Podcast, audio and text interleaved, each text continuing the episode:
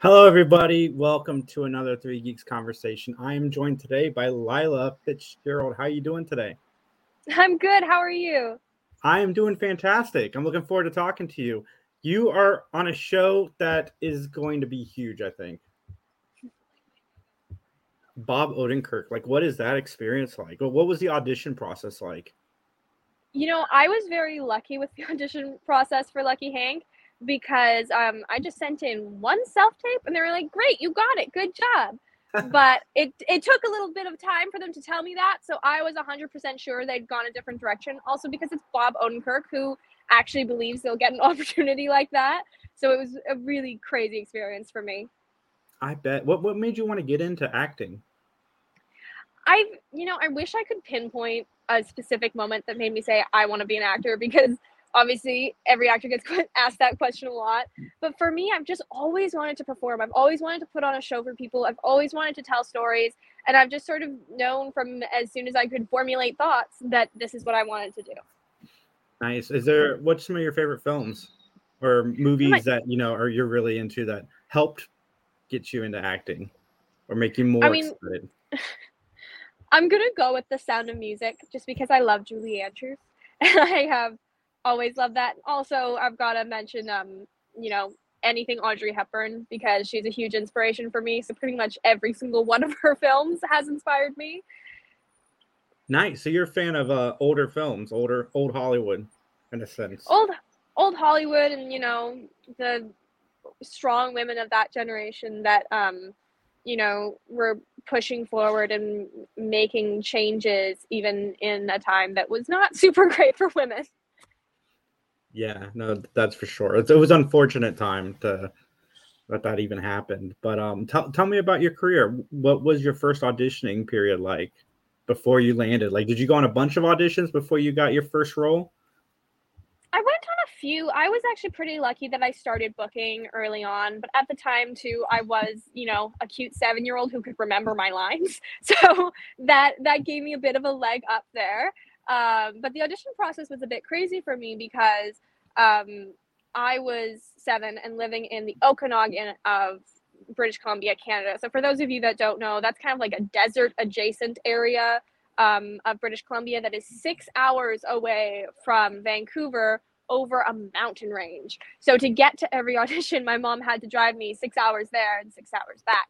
Luckily, I have a very good mother um, who did that for a year before we um, had to have the conversation of you know either you quit or we moved to vancouver and like i said i was lucky i started booking early so i had booked enough roles in that year that you know we had kind of proof that okay i can do this if i want to do this you were driven like that at seven years old that's impressive that's awesome i was you know there were lots of times my mom would be white knuckling the steering wheel in the middle of winter over that terrible mountain range with like crazy winter storms and I was just in the back seat learning my lines, having a great time, not realizing we were in slight mortal peril. yeah, to be so young and not realize things are happening. I remember those days. Uh, so, yep. what was it like transitioning from, you know, trying to get more mature roles as your career progressed from seven and on? Because I know a lot of kid stars don't get that lucky.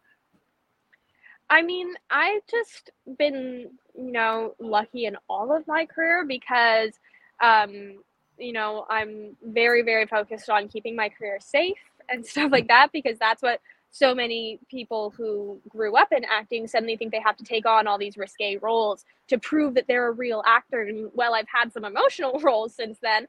I haven't had to like, I've had really great family support and support from my team to make me feel comfortable in saying when there's something that I don't want to do or mm-hmm. something that I'd need a body double for or anything, just even in the audition process. That's awesome. That's that's really awesome. Um, what I got to ask is for a geek show. What was it like working on Supernatural? Oh, I am so mad at little me because eight year old me did not realize how big of a deal Supernatural was. And eight year old me was not a huge fan yet because I could not watch that show. Um, and then, of course, as I got older and I watched it, I was like, oh my God, I got to be in this. That's nuts because I'm a huge fan of the show. I feel like the acting um, it's a very character driven show. While they have a fantastic plot and a fantastic story, um, I'm huge into magic, of course, because I'm a writer. Um, but also just the cast and the way they work together. That's what really sells the, sh- the show. And that's so important in so many things to have a cast that has good chemistry and is good acting. And so it's just nuts for me that I got to be part of that. You've done you've done a variety. What's your favorite? Like, do you have a favorite short film, television series, movie? Like, if you could go out tomorrow and do whatever you wanted, what would you choose? A TV series, a movie, maybe like short short films to me are amazing because they fit so much into that small window.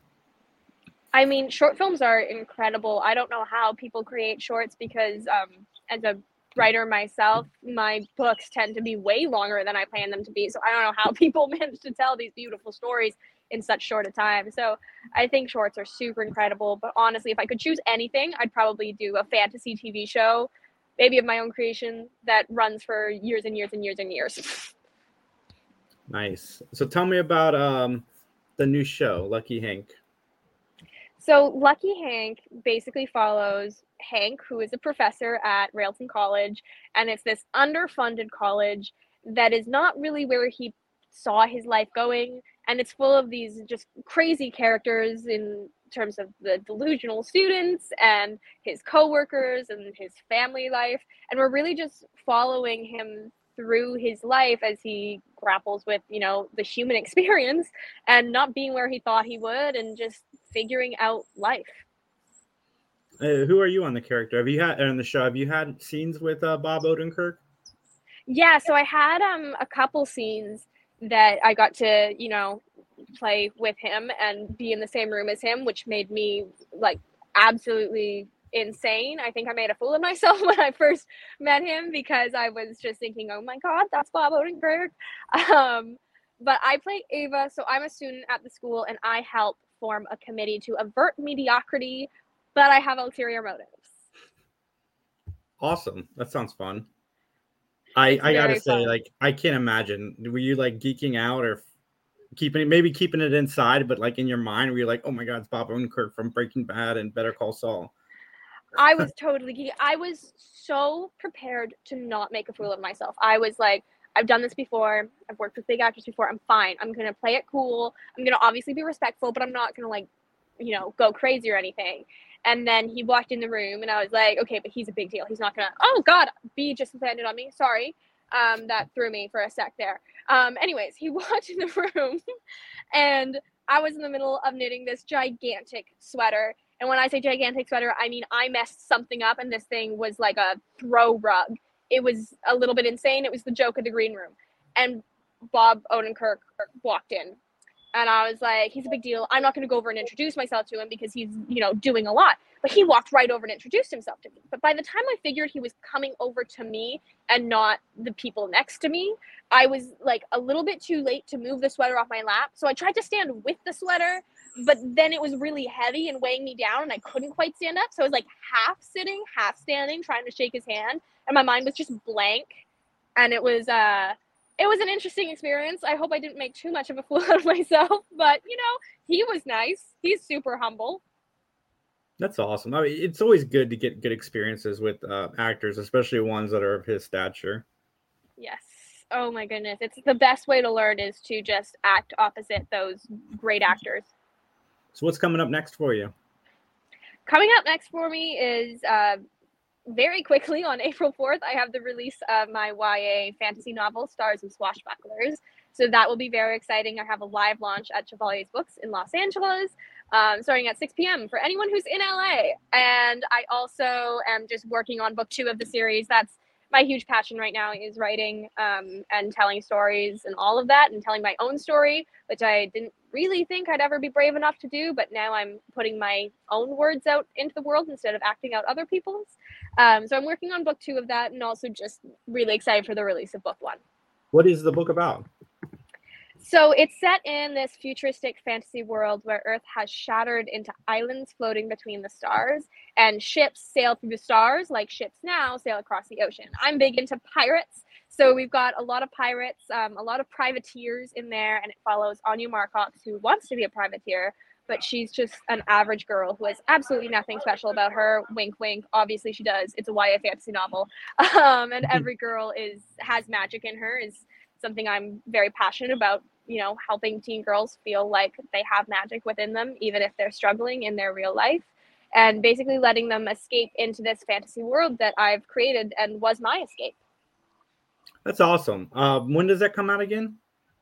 So that comes out Tuesday, April 4th.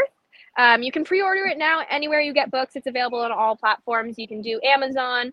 Um, I always suggest you go through bookstores because I'm a lover of bookstores. So we've got it on Barnes and Noble, but obviously ask indie bookstores to um, order it in, support indie bookstores. Get your library to order it in because I know I read pretty much entirely from the library. Huge supporter of the library, so that's my main suggestion for people. But really, just anywhere you want to buy a book, you can buy mine. Awesome. And the link is down below in the comment section if you're watching it later or live. So definitely go check that out. I'll make sure I'm promoting it around that time too. Thank you. Thank you, Lilah, so much for the time. We appreciate it. Thank you. This was so fun. Thank you for doing it. Absolutely. Everybody out there, have a great night. We'll see you soon. Bye.